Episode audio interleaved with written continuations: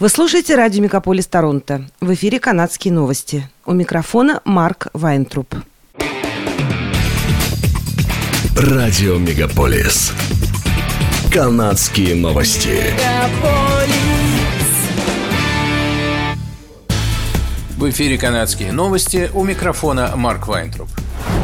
Примерно 55 тысяч членов Кьюпи будут находиться в положении законной забастовки с понедельника. И большинство школьных советов Большого Торонто сообщили, что школы будут закрыты для очного обучения, если работники не выйдут на работу во второй раз в этом месяце. Министр образования Онтарио Стивен Летча объявил, что в случае забастовки вспомогательного персонала школ медицинские работники и сотрудники лицензированных детских учреждений получат доступ к бесплатным услугам по уходу за детьми начального возраста. В заявлении, опубликованном в пятницу утром, Лечи также сообщил, что правительство намерено остаться за столом переговоров и достичь соглашения.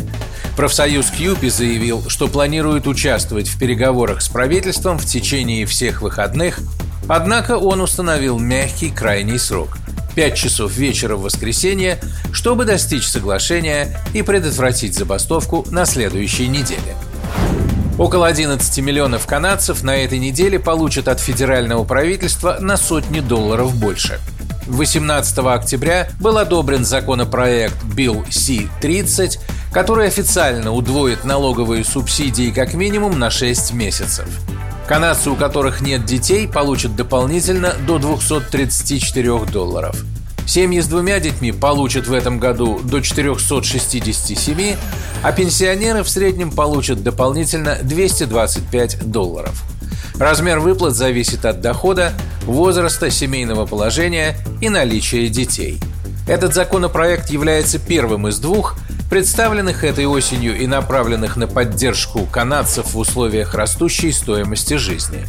Билл Си-31 – это второй законопроект, который включает в себя программы стоматологической помощи и доплаты за жилье для всех канадцев.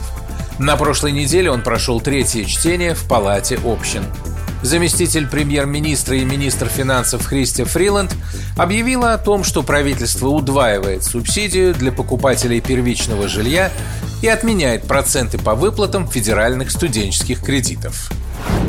Канада ввела новые санкции в отношении 23 российских граждан и выделила Украине дополнительную военную помощь в размере 500 миллионов долларов, которая была внесена в бюджет Канады на 2022 год.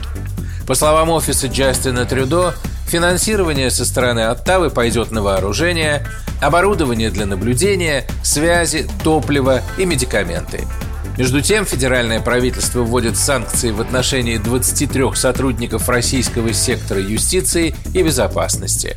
В список попали сотрудники полиции следователи, прокуроры, судьи и сотрудники пенитенциарных служб.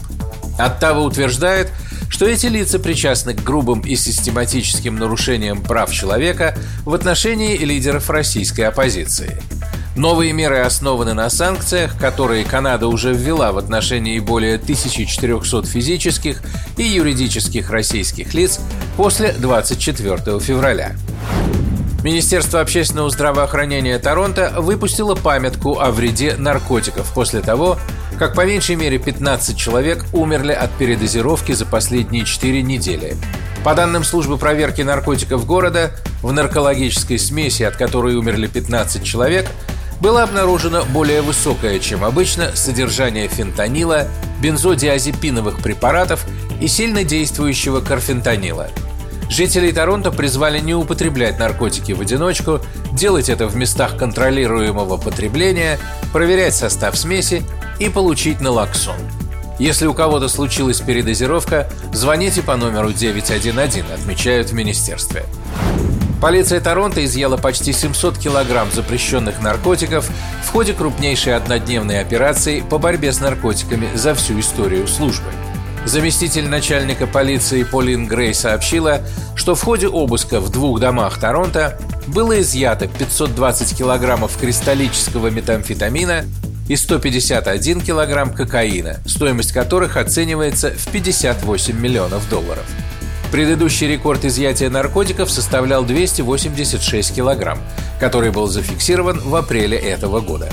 По словам полицейских, с помощью отдела по борьбе с наркотиками и целевой группы по борьбе с организованной преступностью были выявлены два адреса в Торонто, где находились тайники для хранения запрещенных наркотиков. После четырехнедельного расследования были выданы ордера на обыск этих двух адресов, а также трех автомобилей. Скорее всего, наркотики поступили через границу с Соединенными Штатами. TTC отменила требования о вакцинации против COVID-19 для сотрудников и планирует восстановить сотню уволенных работников. В пресс-релизе транспортная компания Торонто сообщила, что официально отменит это требование с 27 ноября. В нем говорится, что работникам, уволенным в результате этой политики, будет предложена возможность восстановления на работе без права на компенсацию. Ранее TTC уволила 354 сотрудника за несоблюдение требования. Решение транспортной компании отменить требования о вакцинации сотрудников было принято примерно через неделю после того, как городские власти Торонто подтвердили, что отменят обязательную вакцинацию своих сотрудников с 1 декабря. CTV News Toronto сообщили в июне, что транспортная служба столкнулась с исками о незаконном увольнении на сумму около 3 миллионов долларов, поданными бывшими сотрудниками в связи с обязательной вакцинацией COVID-19. Гидрометцентр Канады предупреждает о сильнейшем снегопаде, который, согласно прогнозам, обрушится на южную и северную части Онтарио, в результате чего в некоторых регионах провинции может выпасть до 60 сантиметров снега. Погодное предупреждение в связи со снегопадами объявили в Барри, Ниагаре, Парри Саунд Москока и в Кингстон Prince Edward County. В нем говорится о том, что в эти выходные снежные осадки могут идти у озер Гурон, Онтарио, Эри и у Georgian Bay. Автовладельцев также предупреждают о возможных ухудшениях видимости на дорогах. Это были канадские новости. С вами был Марк Вайнтруп. Оставайтесь с нами. Не переключайтесь. Берегите себя и друг друга.